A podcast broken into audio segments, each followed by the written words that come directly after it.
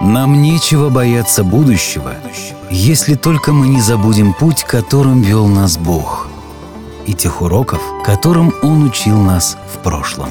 Смело смотри в будущее, вспоминая уроки прошлого вместе с нами. Добро пожаловать на подкаст «История адвентистов». Эпизод номер 11 «Батл Крик». В прошлом выпуске мы говорили о первой вылазке Джозефа Бейтса в землю обетованную, он же Мичиган, в 1849 году, которая стала предвестником бурного роста количества верующих в последующие несколько лет с пары сотен до нескольких тысяч человек. Также мы говорили о чрезвычайно перенаселенном доме семейства Уайт в Рочестере, штат Нью-Йорк, куда они перевезли издательство Review and Herald в 1852 году. Напомню, вместе с Уайтами в доме проживало еще около 14 человек, средний возраст которых составлял 25 лет. И, разумеется, все они были бедны и очень скудно питались. Я не рассказал об этом в прошлый раз, как сын Эллен Уайт вспоминает высказывание Урии Смита, одного из членов команды «Ревью». «Я не имею ничего против того, чтобы есть бобы 365 дней подряд, но я ненавижу их, когда они становятся ежедневной пищей. Вот такой юмор был у Урии Смита. Надеюсь, вы его уловили. Давайте еще немного поговорим о Рочестере, прежде чем наша команда соберет свои вещи и вновь решит куда-нибудь переехать восьмисотый раз к ряду. Разумеется, Джеймсу Уайту пришлось арендовать специальное здание в городе под типографию, поскольку его дом больше не мог вмещать столько людей и типографское оборудование. Однако это не могло помешать тому, что должно было вот-вот случиться, а положительная сторона такая. Количество адвентистов, соблюдающих субботу, стремительно росло и увеличивалось. Мы уже говорили в прошлый раз о том, что появились новые молодые проповедники, а именно Джон Андрюс, Урия Смит и Джон Лавбора, что также способствовало росту движения. Основатели адвентизма успешно передали свои гены следующему поколению, которое, следует заметить, было лишь на несколько лет моложе самих Уайтов. Однако любой интенсивный рост сопровождается определенными трудностями. Если вам когда-нибудь доводилось посещать лекции по ведению бизнеса, то вы знаете, что ускоренный рост может оказаться губительным для организации, если руководители не знают, как правильно его регулировать. В нашем случае это означало то, что в связи с таким усиленным прибавлением новых членов вся команда, проживавшая на данный момент в Рочестере, то есть Джеймс, Эллен, Урия и все остальные, Работали сутками напролет, чтобы как-то удержаться на плаву. Джеймс жаловался в ревью, что ему отчаянно нужна помощь. Все книги, напечатанные в их типографии, приходилось переплетать вручную, то есть иголкой и ниткой. Джон Лавбора использовал шило для пробивания отверстий в корешке книги. Некоторые из женщин сшивали переплет, а затем Урия Смит с помощью перочинного ножика обрезал неровные края готовых брошюр. К концу работы его руки покрывались мозолями. Продолжительные рабочие дни, плохое питание, а также стесненные жилищные условия неминуемо ведут к болезням. Однажды эпидемия холеры чуть не унесла жизнь трехлетнего Эдсона Уайта, сына Эллен и Джеймса, а Люмин Мастен, старший рабочий, боролся с этой болезнью дважды. Но это было лишь начало. Когда брат Джеймса, Натаниэль, переехал в Рочестер вместе со своей женой Анной, выяснилось, что они оба были больны туберкулезом или, как говорили в то время, чахоткой. Ни Анна, ни Натаниэль не были адвентистами, когда они переехали в Рочестер, но перед смертью Анна написала письмо родителям мужа, в котором поделилась своим последним желанием. Как вы думаете, что это могло быть? Она попросила их соблюдать субботу. Пережив две схватки с холерой, Люмен Мастен также впал жертвой туберкулеза, но это случилось уже после того, как он стал христианином. Но большее горе было еще впереди. Странная ситуация произошла, когда сестра Урии Смита, успешная молодая поэтесса Анни, влюбилась в Джона Андрюса. До нас дошло лишь одно письмо, по которому, однако, можно предположить, что Анни Смит имела некие разногласия с семейством Уайт, а именно с Джеймсом. А Андрюс со своей стороны считал, что Джеймс был слишком строг к некоторым верующим в Париже, штат Мэн, откуда он сам был родом. Это привело к тому, что Джон относился к Анне с сочувствием и благожелательно. Девушка подумала, что Андрюс был в нее влюблен, хотя на самом деле его поступки были продиктованы противостоянием Джеймсу Уайту. Молодежь, обратите внимание, что в то время было не принято флиртовать с девушками или с молодыми людьми так, как это происходит сегодня. И хотя Андрюс не делал попыток ее завлечь, позже Эллен скажет ему, что он проявлял к ней неразумное внимание. Когда Анни поняла, что Джон не был в нее влюблен, ее сердце было разбито. Несколько месяцев спустя она заболела туберкулезом и умерла. Какая бы обида ни была там между Аней и Джеймсом, все было забыто, потому что Джеймс, который зарабатывал всего лишь 4 доллара в неделю, если ему вообще кто-то что-то платил, дал Анне на лечение 75 долларов. Анне Смит было всего 27 лет, когда она умерла. Когда маленькому Эдсону Уайту стало лучше, его родители вновь отправились в путь продавать книги и посещать других верующих. И вновь поползли слухи, что Джеймс Уайт прикарманивает часть средств, которые люди присылают для ревью.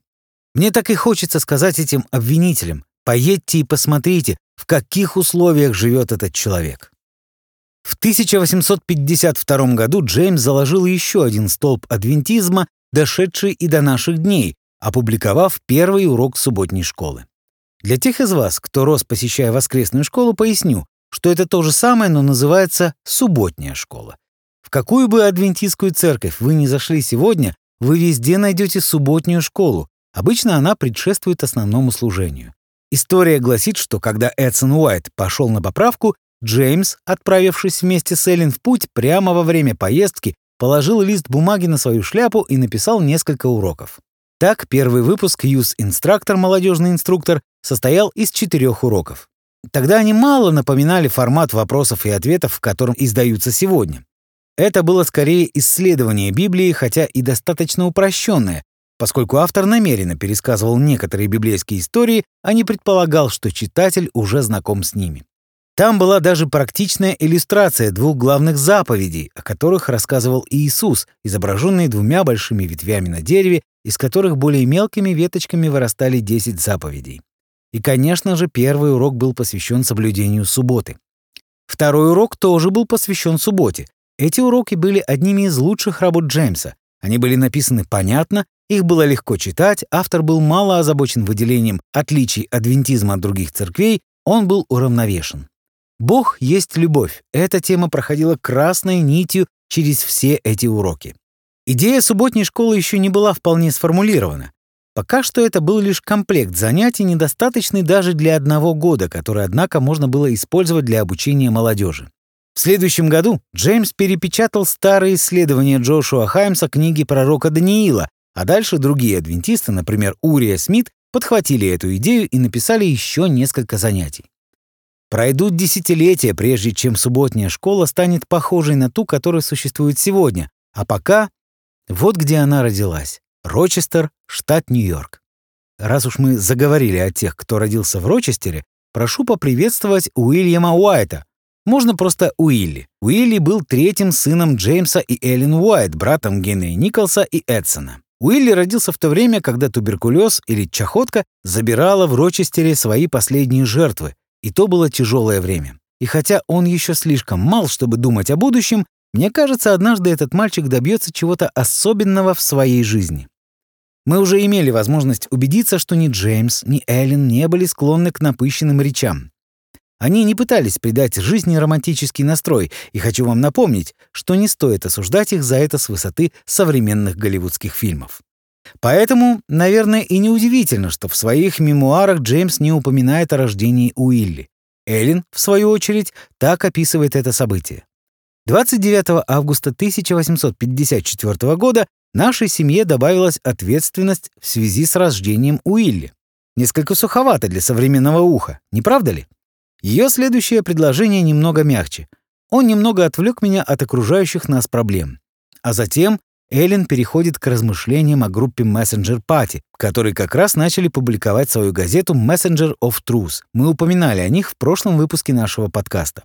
Вот в такое время появился Уилли, маленький комочек маминой ответственности. Эллен Уайт не преувеличивала, когда писала о том, что была рада немного отвлечься от проблем, которые их окружали. Она действительно переживала, что Джеймс скоро сведет себя в могилу, работая так много часов подряд и боялась, что ей придется одной растить троих сыновей. К тому же у Эллен Джеймса был долг за ревью где-то 2-3 тысячи долларов. Все это очень расстраивало миссис Уайт, когда она видела, что все жертвы ее мужа оказываются большей частью непонятыми и недооцененными. «Это были печальные дни», — писала Эллен. А затем она передает все свои страхи Богу. Неужели ему все равно? Неужели Господь не замечает наши страдания? Но Эллен справилась со своими страхами, когда осознала, что Господь, разумеется, был в курсе трудностей, с которыми столкнулась ее семья. Он знал об их жертвах и обещал облегчить их положение. Однако для этого Уайтам необходимо было покинуть Рочестер. В марте 1855 года адвентисты из штата Вермонт прислали Джеймсу чек на 492 доллара и предложили ему перевести типографию в их штат. А адвентисты из штата Мичиган считали, что типография должна переехать к ним. Самому Джеймсу больше нравилась мысль о переезде в Мичиган. Он и Эллен посещали этот штат в 1853, 1854 и в начале 1855 года. Благая весть распространялась все больше на запад, а потому базироваться ближе к передовой линии было бы разумно. С присущей ему добросовестностью Джеймс посетил Вермонт летом 1855 года, однако остался не в восторге. В августовском выпуске ревью он написал следующее. «Если друзья нашего дела из более центральных штатов не возьмут на себя ответственность, тогда ее надлежит взять на себя друзьям и единомышленникам из Вермонта. Это был более чем очевидный крик о помощи. Если кто-то получше не придет и не сделает мне предложение, то мне придется завтра выйти замуж за этого парня, хотя он мне и не очень нравится. Пару недель спустя Джеймс признался в одном из своих писем, что хотел бы переехать на Запад, Однако адвентисты из Вермонта были воодушевлены, они располагались средствами и были готовы продолжать помогать, что для выбившегося из сил Джеймса было далеко не маловажно. В конце концов, наши друзья из Батл Крика, среди которых был Джон Келлок, Дэн Палмер и Сайрениус Смит, собрали 1200 долларов на покупку земли и постройку нового здания для ревью. Как только Джеймс сказал, каким должно быть здание типографии, работа началась незамедлительно. Таким образом, Джеймс избежал брака без любви. Дело не в том, что Джеймсу не нравился Вермонт, и отнюдь не в деньгах, которые собрали верующие в Батл-Крике, хотя это и оказалось большой помощью. Джеймсу просто понравился живой энтузиазм этих мичиганских верующих. Именно в этом направлении продвигалась работа. Верующие из Вермонта тоже согласились с тем, что разумнее будет расположить типографию ближе к западу. Это было время активного освоения Запада Америки, и Джеймс не хотел быть в стороне от этого. А как еще объяснить тот факт, что на протяжении трех лет подряд Эллен и Джеймс посещали Мичиган? Батл Крик, в прошлом Милтон, получил свое название в результате совершенно неинтересной стычки двух индейцев и одного землемера. Здесь проживало около двух тысяч человек. Городку исполнилось 25 лет, и это было как бы новое начало. Цены были ниже, чем на северо-востоке страны, да и индейцы иногда наведывались с торговлей. Еще до переезда семейства Уайт Батл Крик стал родиной еще одного нововведения. По словам Джона Лавбора, когда адвентистские проповедники приезжали куда-либо со своей вестью, то обычно они проводили публичные собрания в каком-либо здании. Прошу заметить, что большинство строений в то время были небольшими и не вмещали всех заинтересованных слушателей, поэтому некоторым приходилось оставаться снаружи.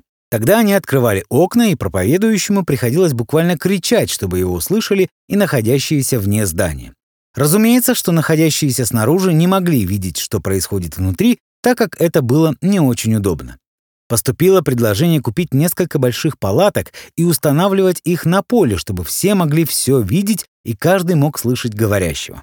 Кстати говоря, ревью напечатало несколько уроков проповедникам, направленных на то, чтобы научить их громче говорить, то есть ревью предоставляло любую необходимую для жизни информацию.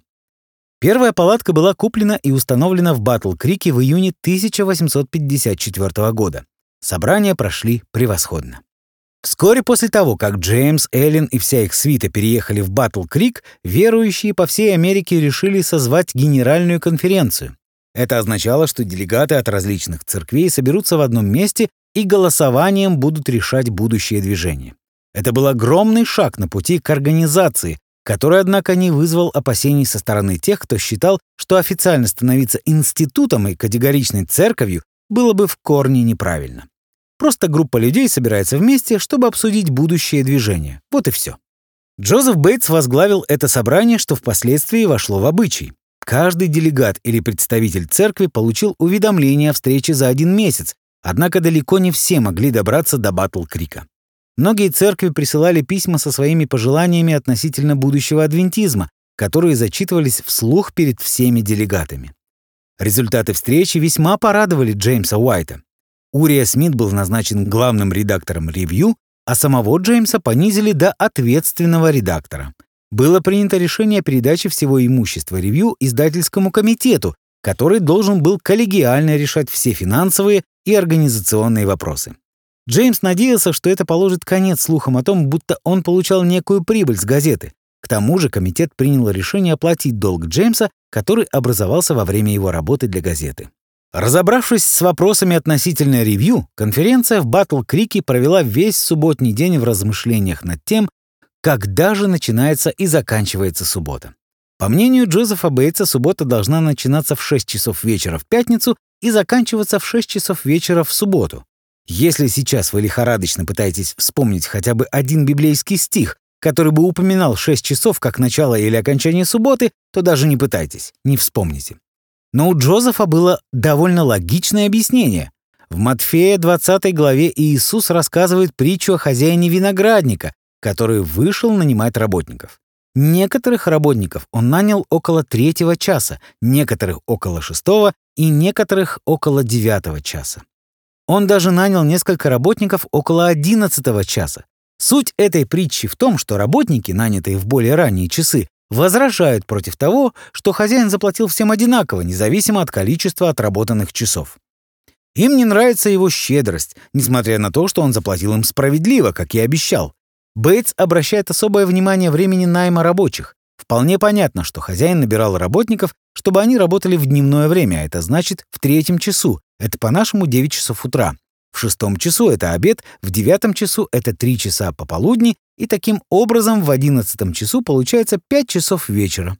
В Иоанна 11 главе Иисус говорит, что во дне 12 часов, Соответственно, обед — это половина, следовательно, день начинается и заканчивается в 6. Это не значит, что Бейтс игнорировал часы, просто он считал, что границы субботы определяются Богом, а не часами. Джон Андрюс обобщил мнения и выводы, к которым пришли участники конференции, и изложил их в одном из выпусков ревью. Основной проблемой теории о шести часах было то, что день был то длиннее, то короче в зависимости от времени года. Он также цитирует «Бытие» в подтверждении той мысли, что день обычно начинался с вечера. И был вечер, и было утро, день один. Точно так же иудеи в Капернауме, считавшие, что исцеление в субботу является грехом, ожидали вечера субботы, чтобы показать больных Иисусу. Почему? Потому что для них вечер субботы был началом воскресения. Однако как могли вычислить время начала субботы люди в течение многих тысяч лет, когда у них не было часов? Было бы странным услышать от Бога на горе Синай «Соблюдайте день седьмой, субботу, начиная с шести часов». Хотя знаете что? Это правило вступит в силу, когда вы изобретете часы. Получается какая-то нелепица, не правда ли? Затем Андрюс написал еще одну статью, посвященную все той же теме, когда начинать субботу, которая, как и предыдущая, была опубликована в том же выпуске ревью от 4 декабря 1855 года. Джон признавался, что если кто-то спросит, почему выяснение данного вопроса затянулось на десяток лет, объяснить это можно тем, что никто ранее не брался за исследование этого вопроса. Разумеется, кроме Джозефа Бейтса. Андрюс писал, «Наша обязанность заключается в том, чтобы исправлять собственные ошибки. Мы не можем закрывать на это глаза. И как бы искренне мы не поступали в прошлом, мы не можем дальше поступать так же, если мы заметили ошибку или свою неправоту и отказываемся признавать это. Данное утверждение было ядром веры движения адвентистов, соблюдавших субботу, начиная с 23 октября 1844 года.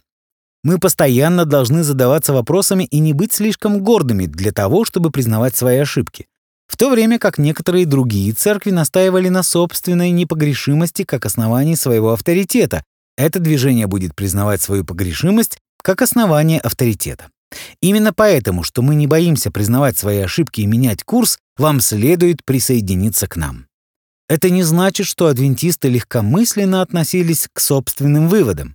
Андрюс дал ясно понять, что решение о субботе, принятое на конференции, не имело ничего общего с группой Messenger Party, которая опубликовала статью, высмеивающую адвентистов и их позицию о шести часах.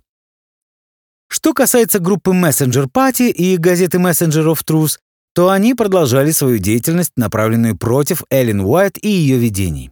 Как вы помните, все началось два года назад, в 1853 году в Джексоне, штат Мичиган, где Эллен предприняла попытку уладить спор между двумя мужчинами и женщиной, которую они обвиняли в том, что та сказала плохое слово. Позже выяснилось, что женщина сказала «ведьма» и ничего более, что могло бы рифмоваться с этим словом. В ответ на обличение в свой адрес двое мужчин, Кейс и Рассел, публично обвинили Эллен Уайт в обмане. Именно они и начали выпускать газету Messenger Truth. Так, 20 июня 1855 года всего за несколько месяцев до переезда в Мичиган некий мужчина прервал адвентистское собрание, на котором присутствовал Джеймс Уайт и другие, и начал раздавать копии Messenger of Truth. Но более тревожная ситуация была со Стефенсоном и Холлом, которые присоединились к адвентистам в штате Висконсин после проповеди Вагонера.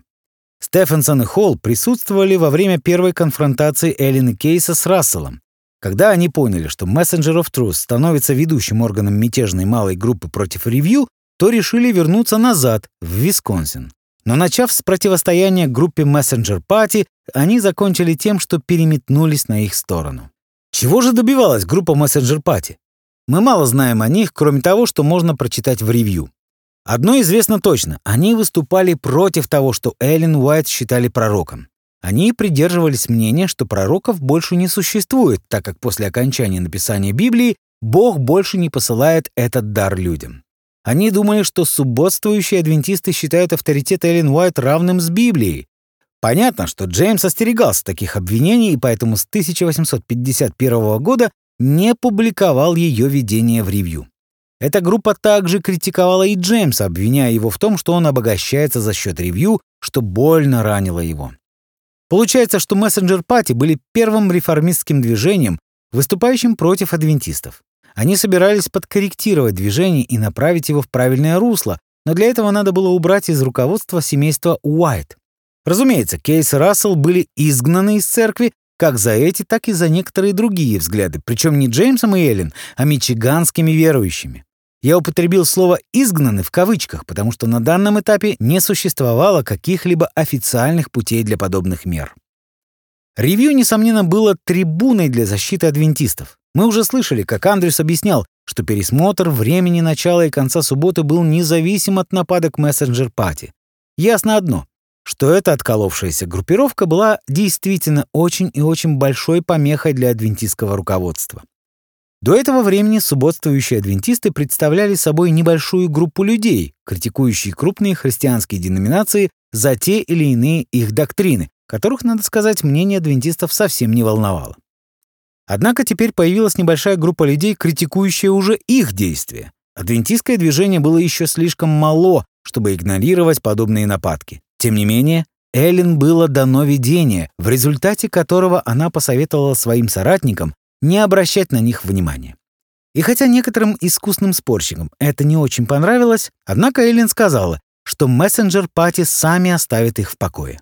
Так, на Генеральной конференции в ноябре 1855 года было принято решение не использовать ревью для раздувания конфликта. В конце концов, группа Messenger Party распалась. Одним из редакторов газеты of Truth был школьный учитель, который однажды во время ссоры направил ружье на одного из своих студентов. Согласно источнику, он выстрелил, но произошла осечка.